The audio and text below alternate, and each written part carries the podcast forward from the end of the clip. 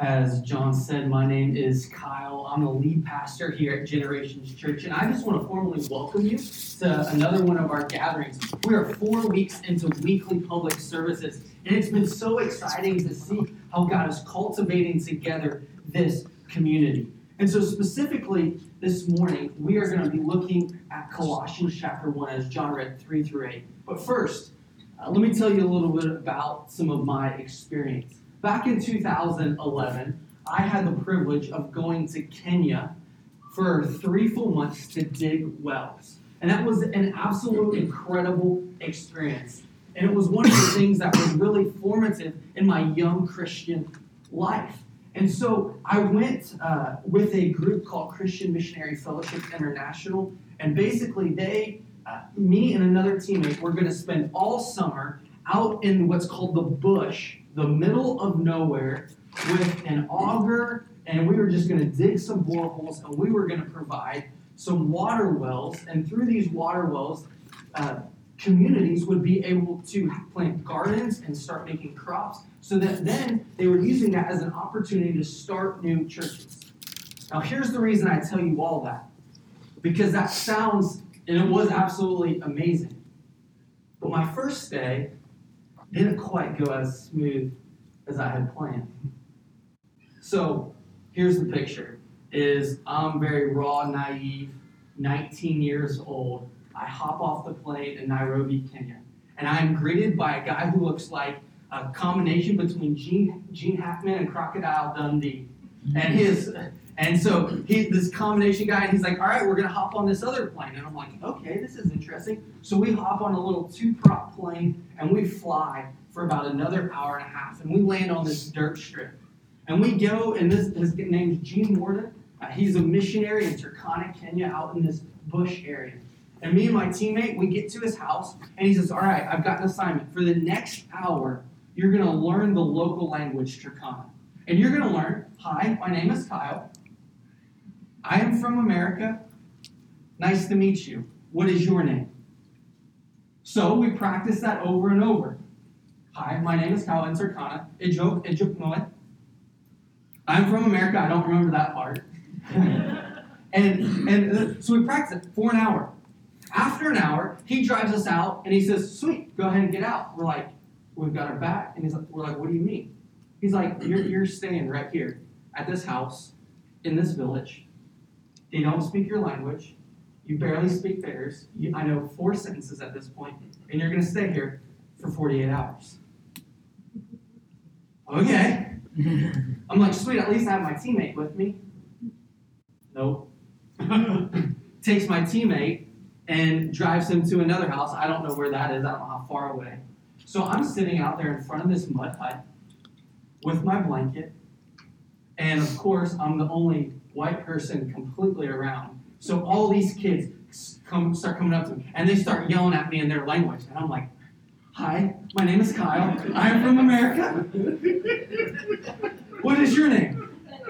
And I do this. And more people start gathering. And so I had this semicircle of African Turkana kids around me. And before I know it, we keep going. And then some adults start showing.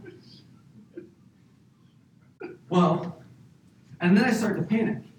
Because one lady starts pointing her finger at me and starts, like, visibly angry in her face, starts pointing at me and starts saying something. And I'm like, hi, my name is Kyle. I'm from America. Okay, and I'm getting worried at this point because I'm like, okay, how is this going to go? Well, around the corner walks the guy that I did some of my language study with. His name is Sammy. He was our translator. And his face was just wide-eyed, and he was like, More. Stop.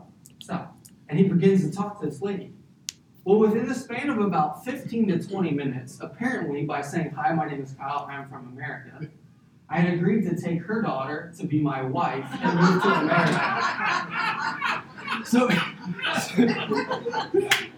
Yeah. My poor understanding of the language, just sticking my foot right in my mouth. And like, but thanks be to God, Sammy comes around the corner and was able to help sort it all out. And he just like, stop, like, more, stop. And well, throughout out that summer, Sammy was such a gift. Because, one, he saved my tail in that situation. And I would be really remiss to say that was the only situation like that I got myself into that summer. There was at least two other instances. Yeah, we're not going there. But Sammy was a gift to me. And he was more than a simple translator. His aim was never to just simply mediate the language for us. His goal was to help cultivate and help me understand the culture and use the language to begin to build a relationship with people named like Benjamin and Akai and Salvatore. And so he helped us understand the culture, a language, and how they intersect.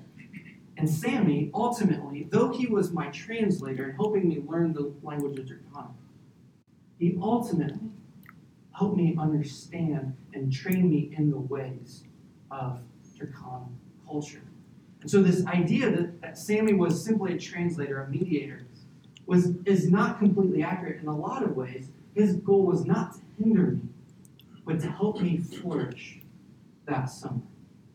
And honestly, we all need a translator in our lives. Someone to help us flourish, to learn how we see things about faith and how they intersect in our other days' lives, not to hinder us from accessing all of God's wisdom in every aspect of our life, but ultimately to help us flourish. And so maybe you'll be able to avoid agreeing to take a young Turkana girl back to America and accidentally get married with her or something like that. But so today, we're going to pick up our thought in Colossians, that the gospel gives hope that brings faith that results in love. And so we're working through Colossians chapter 1, and Paul is writing to this church in Colossae. And so I haven't talked a ton about the city. Let's just throw up a map real quick, right? Just so you know where it's at. And this may be completely a different language to you, but Colossae is right there in the center of Asia Minor. It's in Turkey. And what you can see is some other landmarks. There's Italy, there's Rome, there's Corinth, and some of those other cities are other letters in the New Testament. And so what's important to know is that Colossae is a major through city for the Roman road. There was high trade, there was high travel, there was a lot of culture that passed through Colossae.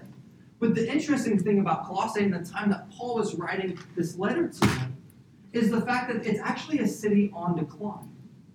The road actually that was built through Colossae began, they kind of made a bypass around it to another city.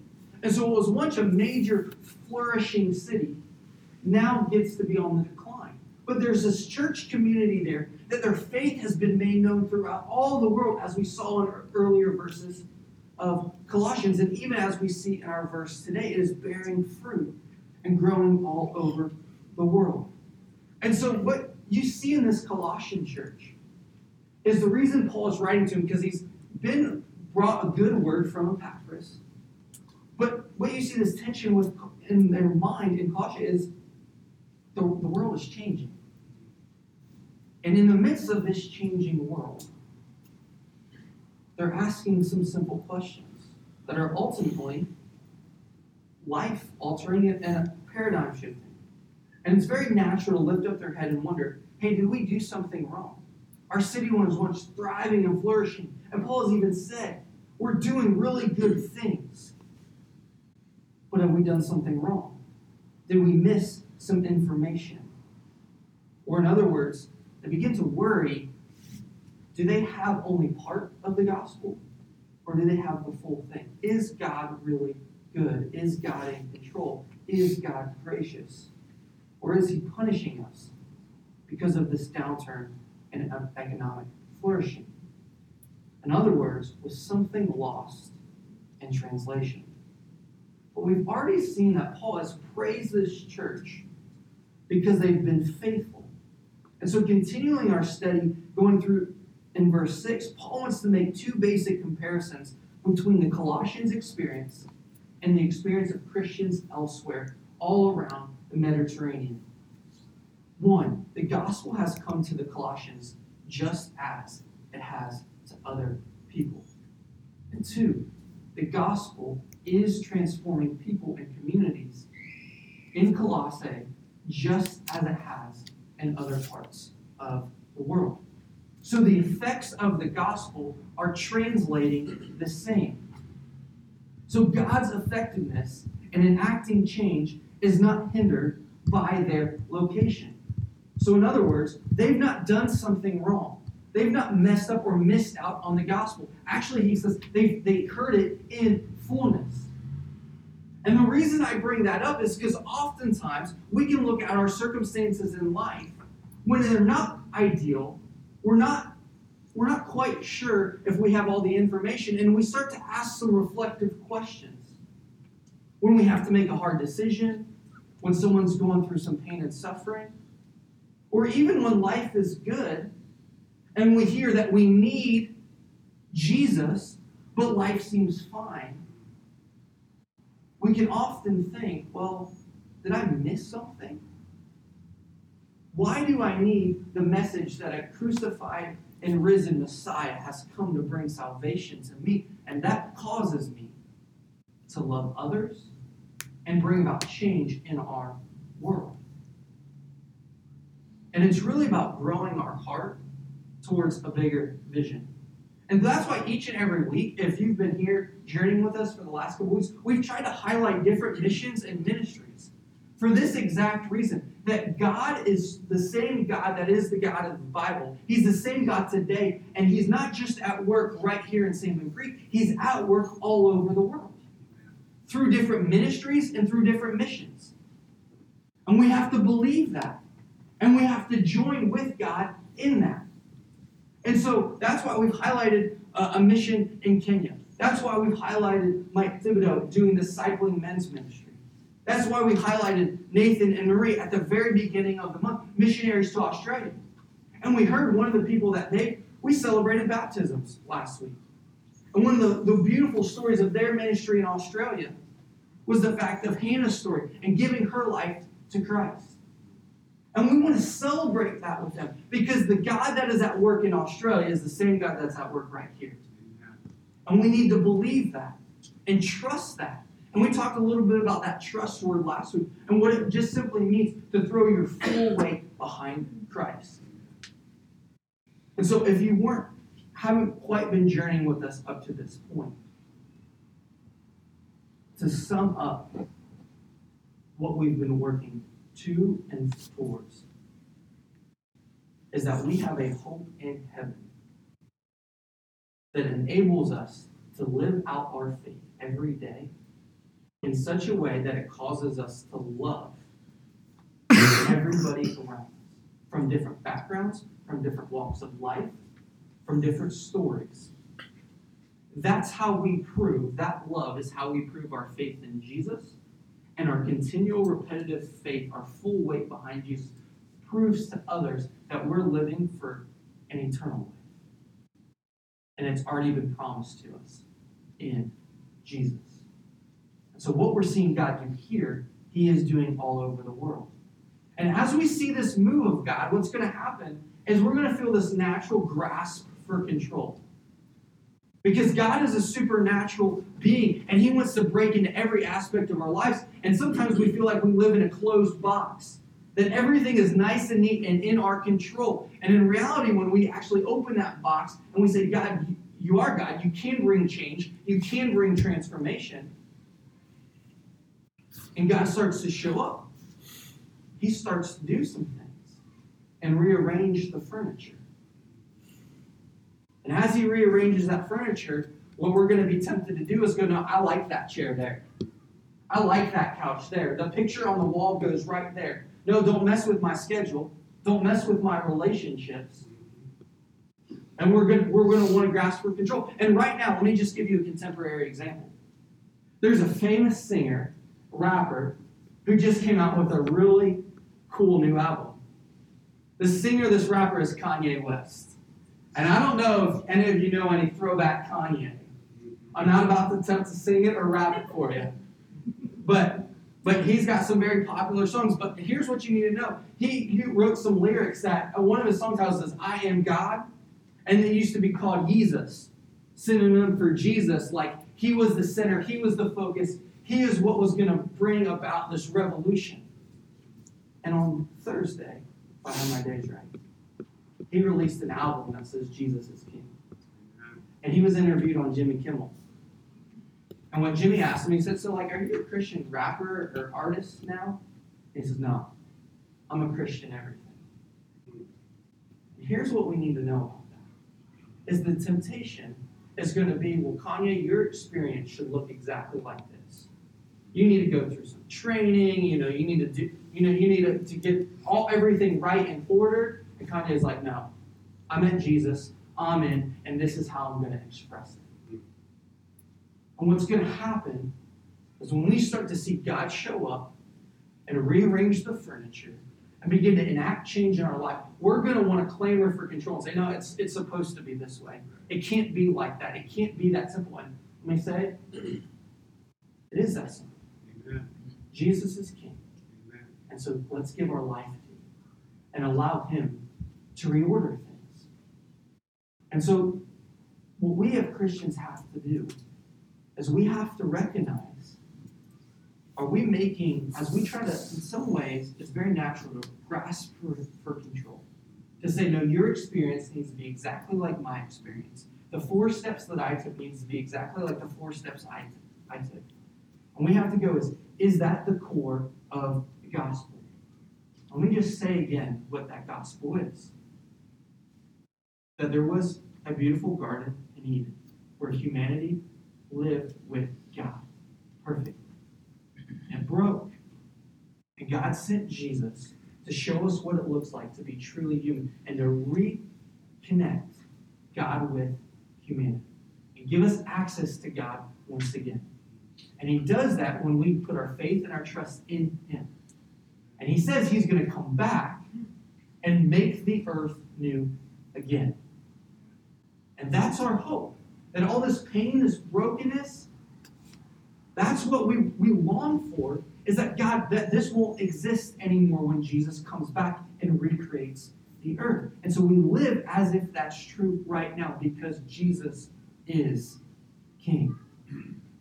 And so Paul, what he's doing is he's using this language of bearing fruit and growing to remind the Colossian church exactly of that story. This Genesis creation story, where God commands human beings to be fruitful and increase in number. And this theme is carried throughout Scripture. And as part of their conversion, they would have heard this original garden story because they have heard of the hope of heaven. And these two ideas are scripturally linked.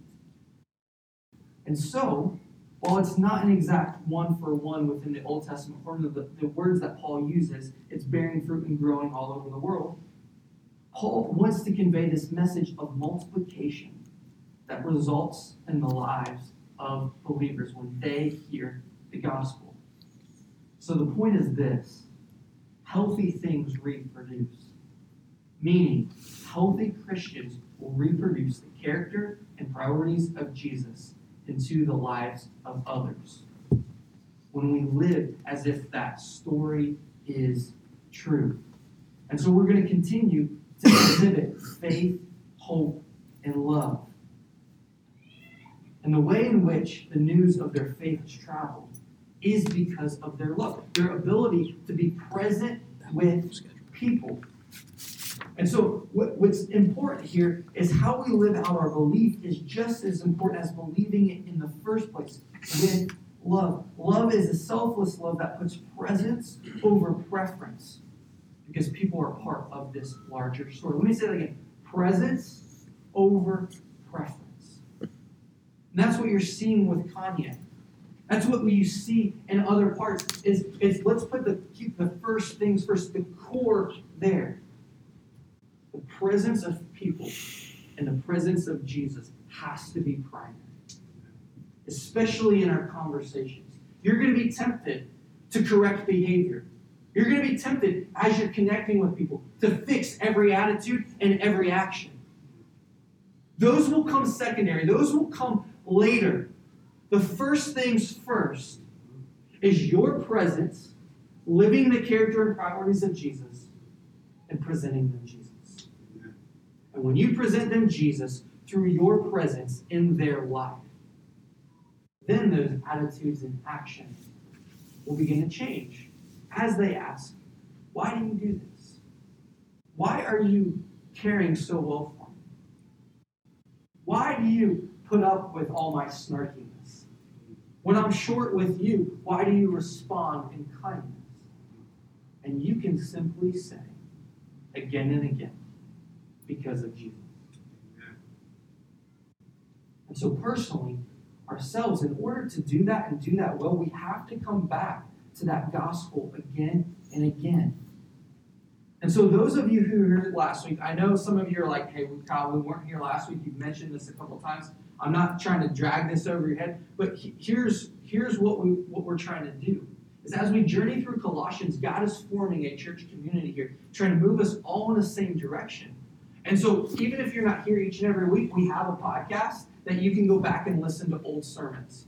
And so you can listen to John and I have a midweek conversation about some specific aspects of the sermon. And that's really important so that you can see how God is trying to direct and orient us, because we want him to break into our lives and affect every aspect of our lives. And so here's my simple question when I bring up last week, is were you able to remind yourself about Jesus through praying before your meals? Did you pray before your meals, and did that remind you of the hope that you had in heaven? Or let's go back 2 weeks. When your feet have been hitting the floor, were you able to say, Jesus loves me, this I know, for the Bible tells me so? Now, if this is the first time you hear those two practices of habits, it's all right. It's not too late to start and jump in on that. The reason we've challenged our church community to pray before meals and to say those two things is because, as Charles said earlier, we can be forgetful. We need to be reminded that everything we are doing is supposed to be because of Jesus, the way in which we orient our lives. So those two simple things maybe are able to jog your memory, whether it's been a bad day, it's been a tough week, or even just your day's going fine. But you remember, the reason your day is going fine is not because you have it all together, but because Jesus has blessed you, and he is at work in your life, and you're able to point people to Jesus because you remember him through these simple habits. And so, what I love about this section of Scripture is go back and look at verses 3 through 8 again with me, real quick. You've got your Bible, those words. There's one word that comes out again and again, and it's this word, you. See, the idea is not that it's you completely individually. Practice habits that point you to Christ's faithfulness and your faith and help you exhibit love. But it's the fact that you all, or we all, that's what Paul's writing. He's saying you all, the Colossian church, are doing. And the idea can translate to us. See, when we all live with such a way that we point to Jesus, we will see fruit and we will see multiplication happen within the lives of others. We will see the character and priorities of Jesus translated into the lives of others. It's a people coming back to the gospel and appreciating its grace. That's what he says specifically in verse 6. He says, recognize God's grace in the truth. The Colossians have true and reliable knowledge about God and his purpose for them and for the world in Christ. Paul's summary of this gospel message in the word of grace reveals how central this concept is. It's giving to others what they may not deserve. It's giving kindness in exchange for hatred or snarkiness or sarcasm. It's being patient with love instead of responding in anger. So the grace for Paul is not only God's merciful forgiveness shown to both the Jewish covenant members who have been unfaithful and these non-covenant Gentiles who have been who've been added to God's covenant, but also that this grace transcends to the forgiveness of the unworthy. That whether you have status or prestige, whether your background is in the church or not of the church, that you can be transformed from someone who is broken and a sinner and be called a saint. Which means not someone who is perfect and who is necessarily morally superior, but as someone who is seen perfect and is seen as God's child through the eyes of Jesus. So, the gospel is authenticated not by its truth, nor by only its power in people's lives, but them both working in tandem. And so without transformation, people won't believe its truth. And so the gospel is exerting its power widely. If we have that map, let's throw that back up there for a second. What's happening is this one small city, because of their faith that's rooted in hope and their love for the community, their love in the church is becoming known all over the world. And Paul doesn't want to just simply point out the gospel's power in the place of Colossians, but specifically on the pathway it took so that the Colossians' faith is known throughout the world. So it's not just, yes, Colossians, you're doing a great job, keep it up, but it's also is reminding them of how it got to be that way in the first place. This is why Paul credits Epaphras. This is why here in this opening Thanksgiving, he says, listen, Epaphras has been a faithful minister. I discipled Epaphras. I showed him what this hope, what this faith, what this love looks like, and he showed that to you. And now look, it's having an effect all over the world. And so Epaphras took the life and teachings of Jesus and began to spiritually form this church. He's translating it. He's making it known to the Colossians, just like Sammy did with me. He's helping them flourish. And that's what God wants to see happen here in our church. He wants Generations Church to flourish. He wants the everyday person to be able to go to where they live, work, and play and bring about flourishing. Enact change because they have faith and they live out love. And it's all rooted in a hope that's secured for them in heaven. And so the gospel was translated to the Colossians successfully, and they didn't miss anything.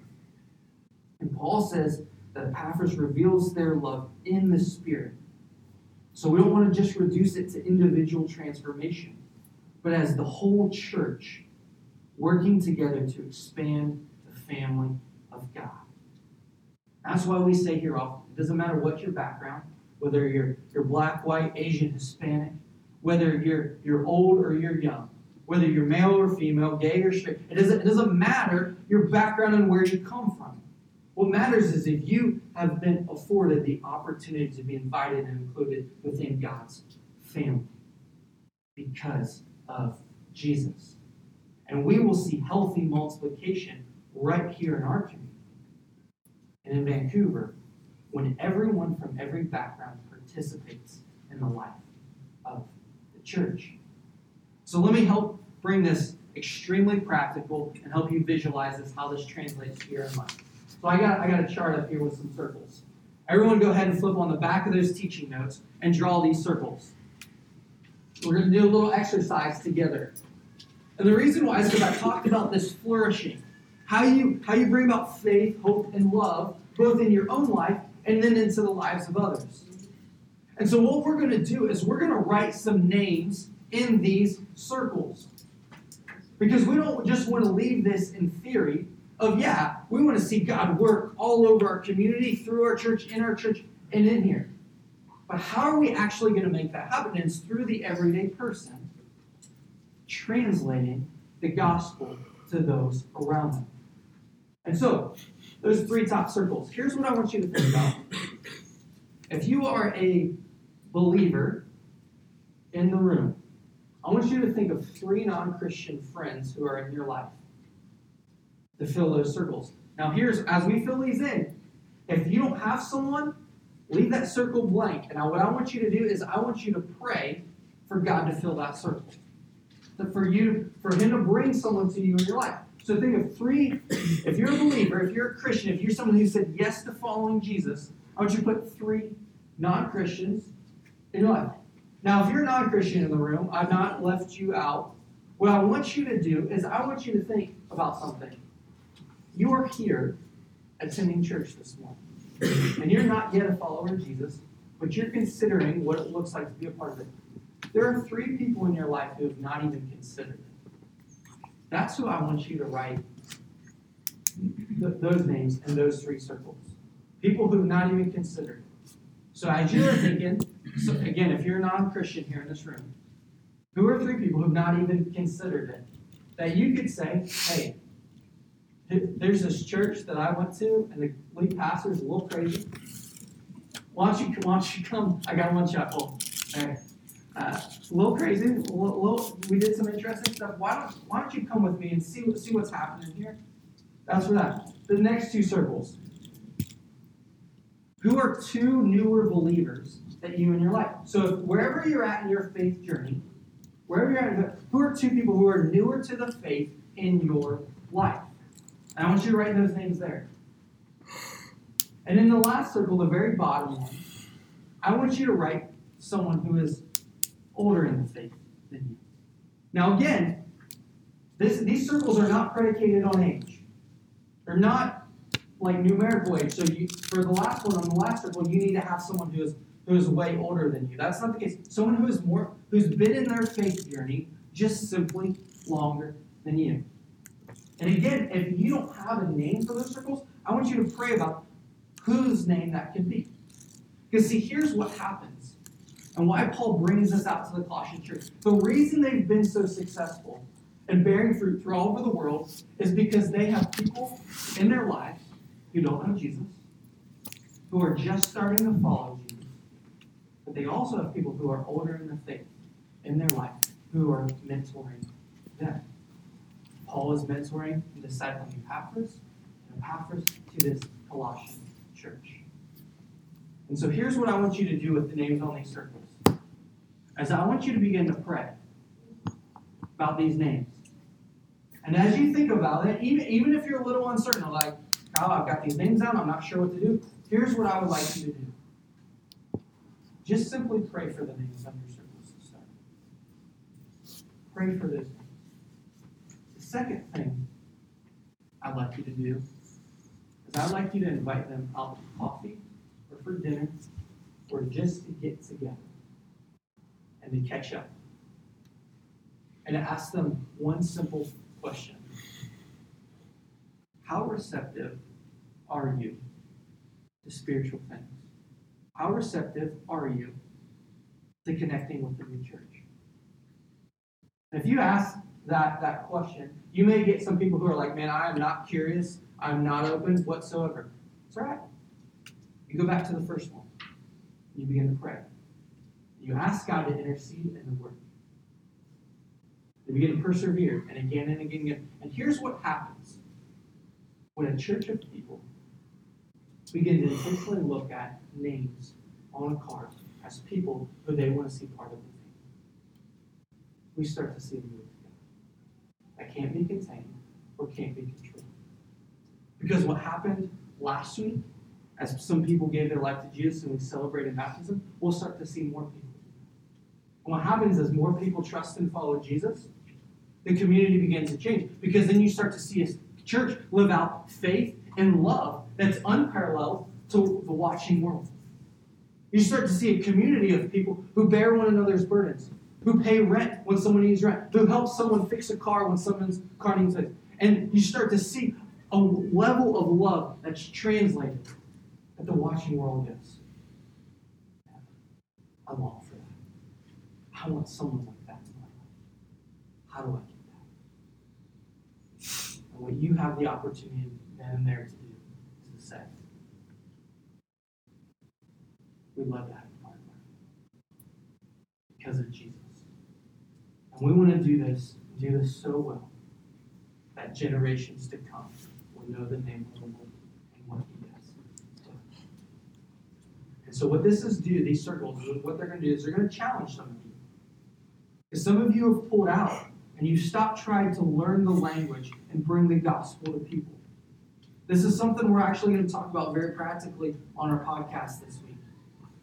But what we need is a church of people who are willing to say, both young believers, non-believers, and maturing believers, to go, let me give you an example. Someone to say, hey, Kyle, you throw this word a lot, say gospel, or we sing this word in the song reconciliation. What does that actually mean? We need that question in the life of our church. We use the word restoration, or we use the word, I just blanked on it. But, we say a word in our song. God, what does that actually mean? We don't use that in everyday language. We need that question from a newer Christian for that fresh perspective so that we can define that well, so that we can bring the gospel, so we can share Jesus and make it affect every aspect of our life. And so we may have people who go, I have no idea what it means by actually loving and bearing with someone. I don't have a lot of close friends. I don't know what it looks like to offer up my services to another. I'm not sure how. And some of you who do this and do this well, you can come alongside of those who don't do well and say, yeah, the ability to love isn't predicated on age. It's a consistency with Christ-likeness and a willingness to put yourself out there and care for others tangibly. So Paul is writing this letter to remind these Christians that the way of Jesus was brought to them by Epaphras, and it's what they need in their everyday lives. So we need generations of Christians in our homes, at coffee shops, and in our workplaces to share and explain what it looks like to follow Jesus. And we get there by revisiting Jesus ourselves, through explaining and showing the gospel to those who are not yet following Jesus, being encouraged by believers, and being mentored by those who are a few steps further in the journey. It's not about one person doing one thing or one church doing one thing. It's about people following Jesus, helping others follow Jesus, and helping them help others follow Jesus. So we do this together. The mystery is made known to others through fruitful ministries that are fostered by fruitful people. Fruitful people translate the way of Jesus in everyday aspects of their lives by identifying people who they can be present with and help communicate the way of Jesus to. Let's pray. Father, we are just so thankful for your love and for your grace. Thankful that someone brought the gospel to us. Someone shared with us Jesus. Someone invited us to this gathering this morning. I thank you that you made a way for us in Jesus. Father, I pray that we be a church that takes those circles and the names in those circles very seriously. That we can be challenged to maybe form a new relationship, or to strengthen an old one, so that we can see more and more people trust and follow Jesus, because he gives us the best way to be human. And I thank you that you have made that mystery known to us. It's in Jesus' name we pray. Amen.